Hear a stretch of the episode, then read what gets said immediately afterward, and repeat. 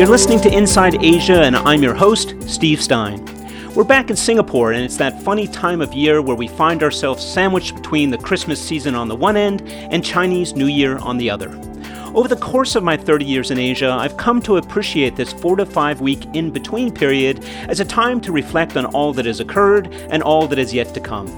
It includes huddling up with friends and colleagues and talking things through. More often than not, food is involved. Stuffed turkey or pork dumplings, it matters not. The holiday means food and lots of it, sometimes for weeks on end. My midriff is the only evidence on hand, but here's the point. Whether American or Chinese, French or Indonesian, we all imbibe in the culture of food and the delight it offers. Increasingly, however, the source of our favorite foods are less known to us. For most, plucking vegetables from the home garden or slaughtering the fatted calf are chores reminiscent of a bygone era. Grocery stores are the modern day go to, the source of most of our nutritional needs. But what exactly does that mean? Or more importantly, what, if anything, are we giving up by relying on middlemen and retailers to source the food we rely on? Here to talk about it is Sasha Conlon, founder and owner of Singapore based Sasha's Fine Foods.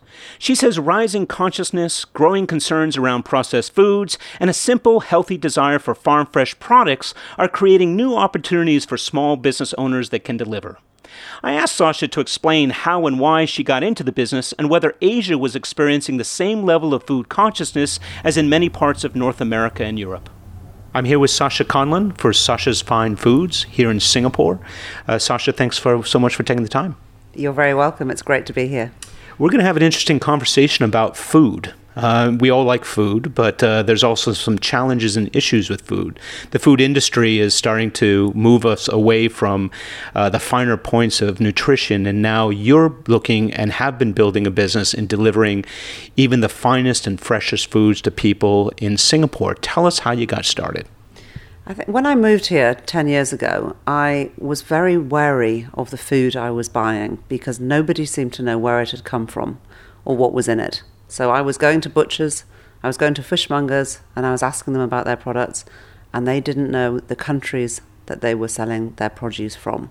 Why was that a concern for you? I think I'd come from a culture in London where I knew where everything had come from. And I took great comfort in knowing where my steak had come from, which farm it had come from. I could look up how the cattle had been raised. I could see whether it was grass fed beef. And I I think perhaps food safety is too strong a word, but that was certainly entering my mind when I came to Asia. Are you born on a farm? No, I'm actually not, and I'm a lawyer by background. I just love good food. So, so what is that? What typic, typically Londoners do? Do they go and ask uh, their butcher and their fishmongers, "Where does this come from?" Or is that just you? I think it's probably just me, mm. but there's definitely because London, even London is surrounded by farms, so people generally know where their food has come from. There's a there's a, a, huge sustainable side to that. People want to support their local farmers. It's just there's farmers markets every weekend. It's it's part of the culture of being English is mm. that you generally know which at least which country and often which area of the country your food has come from. People may not really ask any questions beyond that, but there is that culture in England because there are so there are so many farms. Hmm. In many ways, uh, the idea of food and where food came from, it's interesting because in Asia, uh, it's just one generation from the land, from farms. Uh, in fact, even here in Singapore, you go around with taxi drivers who are in their 60s and 70s and they say, That's my kampong. That's where I grew up. Uh, I raised chickens over here and my family had goats. And you get the feeling that places that are now high rises and you know housing developments and retail outlets were formerly fa- farms, compounds, places where people got their food from the land and it's changed with one within within one generation, you also get the feeling that while people have been really happy going to cold storage and their grocery stores for the last generation or 40, 50 years, there's a bit of a movement away to start to ask these questions. Why has it taken so long, particularly for families that have been exposed directly to their food? I think it's a it's a generational thing. I think the younger generation haven't haven't seen those farms, and people that haven't left Singapore, they don't know what a farm looks like. Mm. So the millennials, the Gen, the Gen Zs, they don't know what farms look like. And what we're seeing with our customers is that the people, the younger generation in Singapore that have traveled or been to university overseas are coming back and saying, hang on a minute, what about our food? Where does it come from? Mm. And actually, what we've seen in the last 18 months in Singapore is the government really starting to listen to that as well and take notice and realize that actually, for the future of Singapore, they have to start producing their own food again. They can't keep importing everything they eat. That's the issue of food security. Could you tell us a little bit about that? Yeah, I mean, I think it's partly food security, but it's also, um, I think they're realizing that the new, the new way of eating has got to be closer to nature and closer to how food is produced, because the big companies are stripping all of that away, and the questions that are being asked now, they can't answer. And sorry, the government. I was just going to say the government want to actually support this new way, and the only way they can do that is by helping people in Singapore build a structure. It could be a vertical farm, for example, where they can produce something locally. Is it your impression that the government's responding to a rising demand for farm fresh foods, or is it a response to growing concerns that the food industry is stripping out the nutrition and not giving people the healthy foods required, and therefore there's long term health implications? I actually think it's both. Hmm. And, and I think that's great that it's both, hmm. because both are as important as each other. What are vertical farms? So it's uh, because there's very little space in Singapore. Uh, they've had to be quite creative with the way they can uh, build their farm. So it's an indoor, it's a building, and you might get rocket or lettuce or strawberries or tomatoes built, growing in these uh, vertical farms, and there's no soil. So these little plants are grown in test tubes with highly nutritious feed and they're in sort of incubators, if you like, with kind of warm lights and very clever uh, lighting that turns on and off and mimics the daylight.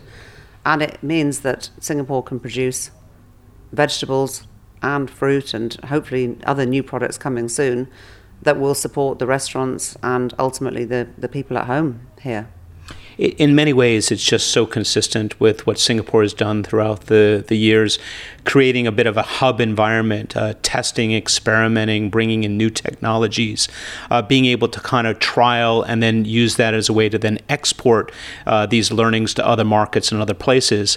How successful has it been so far, in your estimation? Well, I think I think it's been successful. I, I've got a friend who started a vertical farm here about five years ago. He was one of the first, and they've just taken their technology and their structure to Thailand. So this was their test bed, and uh, they are now flourishing here, and they're starting in Thailand, and I think Vietnam is their next their next venture. It, it's interesting in a place like this where you said many Singaporeans coming up through the system have never even been to a farm. Um, do you think there might be a push where the government starts to encourage farming as opposed to being a lawyer or a doctor or something else? Could it be uh, an emancipation or, or a revisitation to you know some of the great traditions of Southeast Asia? I think they'll have to because uh, a couple of years ago the government launched a scheme here of, of opening up some land for farm for actual farming. So not vertical indoor farms, but actual farming as we know it. And these are all being sort of nurtured at the moment, and we're expecting. We've already uh, talked to one of the the small companies that's taken a farm. And we have pre-bought their lettuce, which they're going to start growing, which will be available in a couple of years. But the government are, are so interested in this space and are investing a lot of time and money into this space that I think they are going to have to support that with education. Otherwise, it will fall flat. Hmm. Until then, and like you say, it is burgeoning, um, there are still opportunities to source beautiful foods elsewhere in the region. You spend these days a lot of time in Bali and elsewhere. Tell us a little bit about your passion for identifying and sourcing and having those conversations with farmers and some of the reasons why you do that. Yeah, I mean, I, I started the business um, because I wanted to get closer to the farmers and the food. And so that really is my passion. Um, the frustration for me coming to Singapore was that I couldn't do that locally. Um, and so, really, the, the closest place I could go was Western Australia. Uh, that's where I started. More recently, um, there's been some great activity in Bali, which you mentioned. And there's people there doing amazing things with food uh, but they have real problems getting that food out of Bali and into a bigger market. So um, that's one of the things we're looking at at the moment. With I have uh, partnered up with a, a chap who lives in Bali, and we've created a new company called Sasha's Farms. And this is exactly what we're going to be doing. We're going to be working with these small producers and bringing their beautiful, carefully crafted natural products out of Bali and initially into Singapore to give them a platform uh, to enable them to continue growing and producing the food in the right way without cutting corners, giving them a fair price, but then giving them access to a bigger market so that they can grow their small businesses. Of all the farm communities across Asia, and there are millions of them, why Bali? Why have you landed there, and what is going on in Bali which is different than other parts of Southeast Asia? Um, I mean, I don't, I can't talk to Vietnam and Thailand and, and other Southeast Asian countries in detail. I know Bali quite well, and I'm drawn to it because they have been ahead of the curve when it comes to sustainable food production for as long as I've been in Asia, mm. over 10 years. I don't know why, I can't explain why it is, but they are, I go, I look to Bali for trends. And it's probably the only country, uh, the only place in Southeast Asia where I do that. And what do you look for when you walk to a farm or you identify or somebody puts you on to somebody who's uh, growing something special or creating something wonderful? What's your kind of back of the pocket checklist? Funnily enough, the first thing I look for is the personality of the person I'm talking to. How do you mean? I only like working with people I really like. And I, I, I like to connect with people that care and you can tell quite quickly whether somebody genuinely cares about what they're doing or whether they're just trying to make a bit of money. How? I think it's a personal, it's an EQ thing. It's a personal. Mm. I, I, it's hard to put into words. I've met so many people who have told me things over the phone. They've written the right things in an email, and I land on their doorstep, and it just some things don't ring true, mm. or they start talking a lot about how big we can build this business and how much money we can make, and it's a gut feel. Mm. Um, I avoid people like that, like the plague, because I actually want to get beneath all of that and find those people that are just doing what they love and they're doing what their grandparents taught them and their grandparents' grandparents taught them. So, can you give us an example of somebody you've met recently, a farmer you work with in Bali, something about their story and what what uh, drew you to them and to their product? Yeah, um, so I'm working at the moment with a, an amazing guy and his wife who produce kombuchas for gut health. And he started that business because his father developed a motor neuron disease and he was living in China. Got the phone call from his mum who said, Your father's ill. And so he jacked everything in.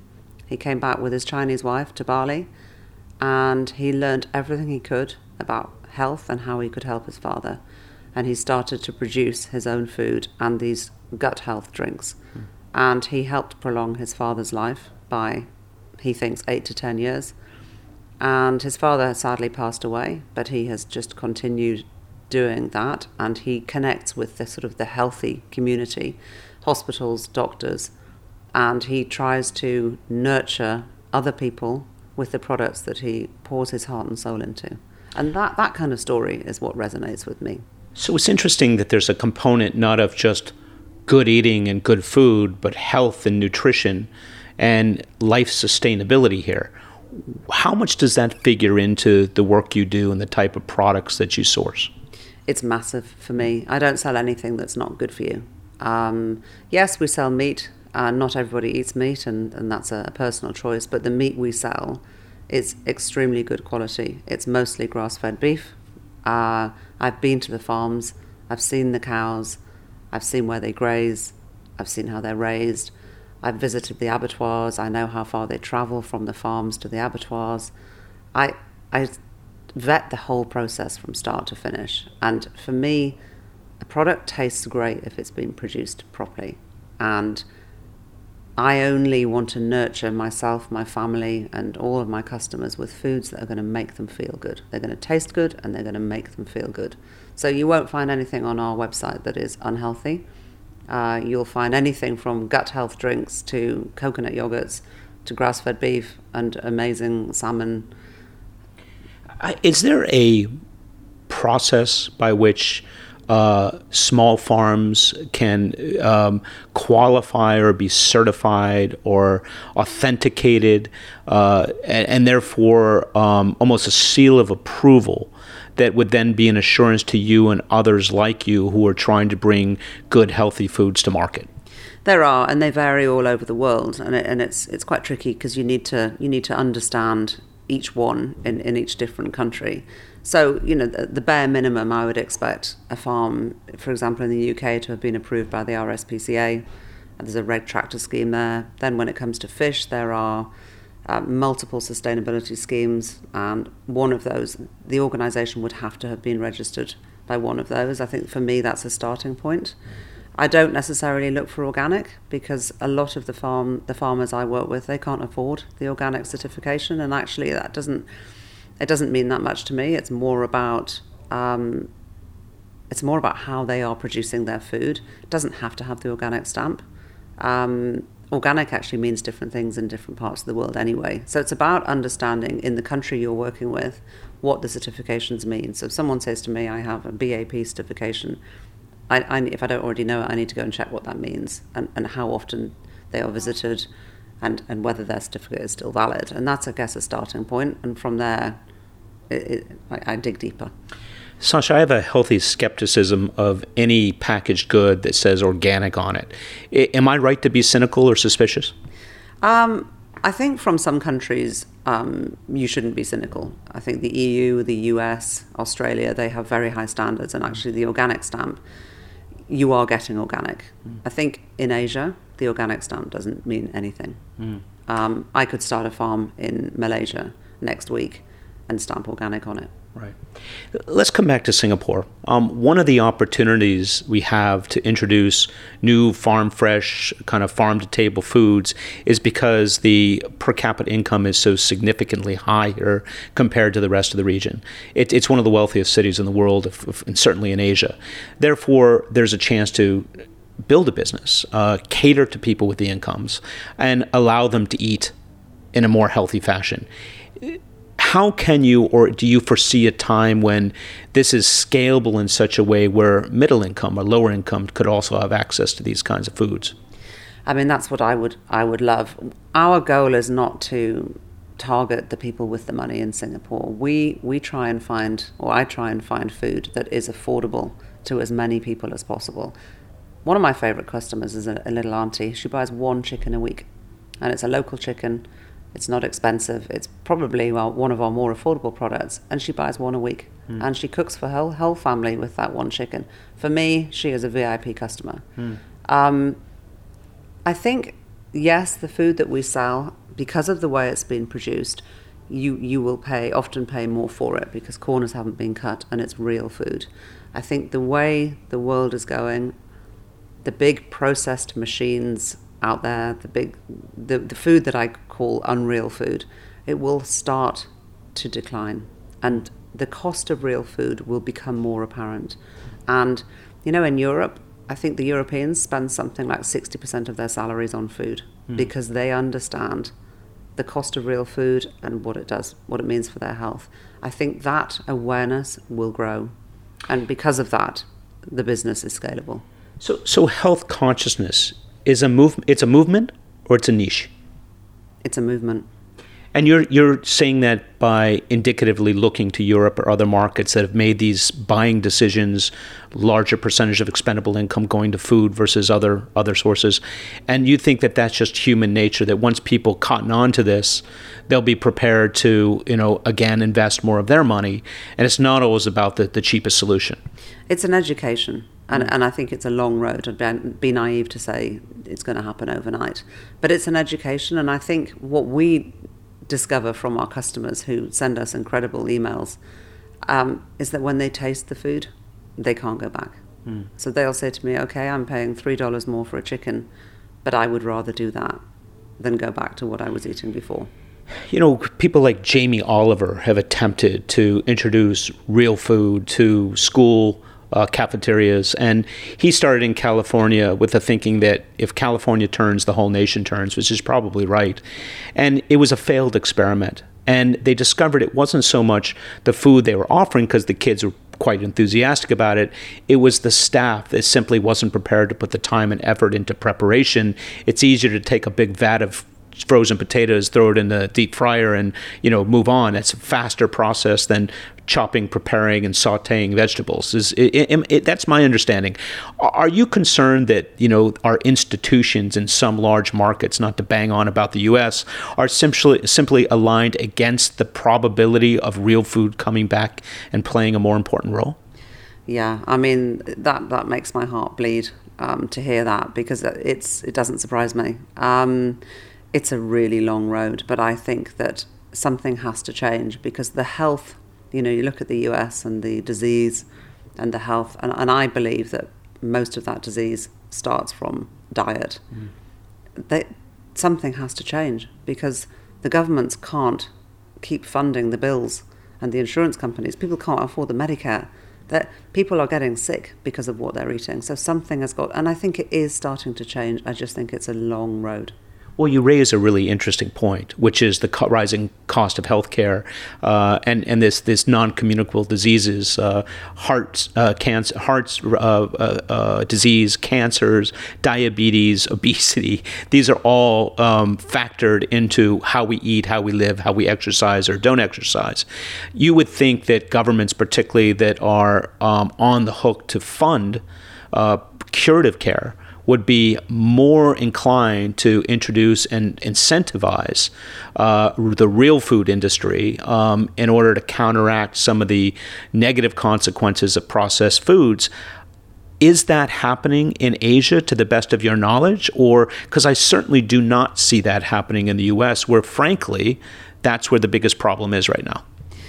I it, I don't think it is happening in the US. Sadly, I mean, there's a lot of people trying to make it happen. Um, is it happening in Asia? I don't think so. But I think what we're seeing certainly in Singapore is that the government are trying to produce more food locally, and that food is healthy food. Mm. And I think that's a good. It's a good start. Mm. But there's there's there's a very long way to go. Are they connecting in Singapore with the health issues? I don't think so. No, because I think they're a country that that don't worry too much about that. Um, I think these issues are greater in the US and starting to trickle through into Europe, particularly. I think the the onset of most disease um, is inflammation, and that comes from poor diet. Um, something has got to change in the UK. The NHS can't keep going the way they're going. Um, if if the disease isn't tackled from the bottom up, I don't I don't know where I don't know where we're going. I just, unfortunately, you know, I listened to a few functional doctors and people in this space in the US and, and Europe and, and in Asia, and they are all saying that they are coming up against a brick wall with the governments. Mm. Sasha, it's kind of a sad note on a happy business, but uh, thank you for sharing your thoughts, and we wish you great success. Thank you. It's been great to chat. Thank you.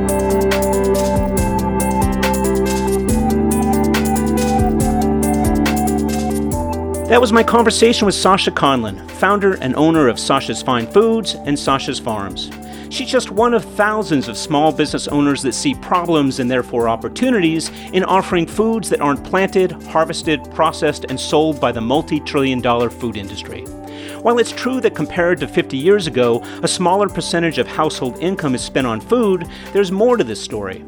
Mass industrialization of the food sector, creation of global supply chains, and the introduction of high tech processing and packaging have combined to lower costs while extending shelf life and reducing waste. For consumers, that means a vast variety at lower prices.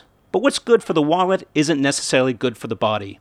A recent slew of studies reveals that highly processed foods that are typically higher in sugar, fats, and empty calories lead to the early onset of heart disease, obesity, high blood pressure, elevated cholesterol, cancer, and yes, even depression.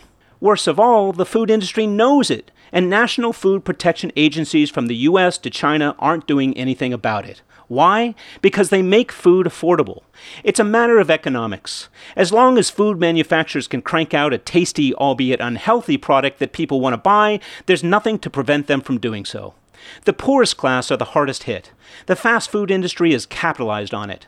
In the US, the price point for a family sized bucket of chicken, french fries, and a bevy of biscuits is less than what it would cost to go to the store, buy groceries, and prepare a meal. It's fast, too.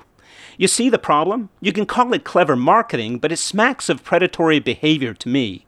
Not sure? Well, then take a look at the Pizza Hut dinner box for $8.99. This dinner, if you can call it that, comes with a single top pizza, five breadsticks, marinara sauce for dipping, I assume, and 10 cinnamon sticks. I guess that counts as a dessert. I'm sorry, but who thinks up this stuff? Someone's buying, so it must be good, right? But why am I talking about fast food deals in the US? Because if it worked there, it can work here. And if you think the kings of processed food aren't targeting Asia's rising middle class, think again. Already there's an alarming rate of rising obesity in this part of the world, particularly among children.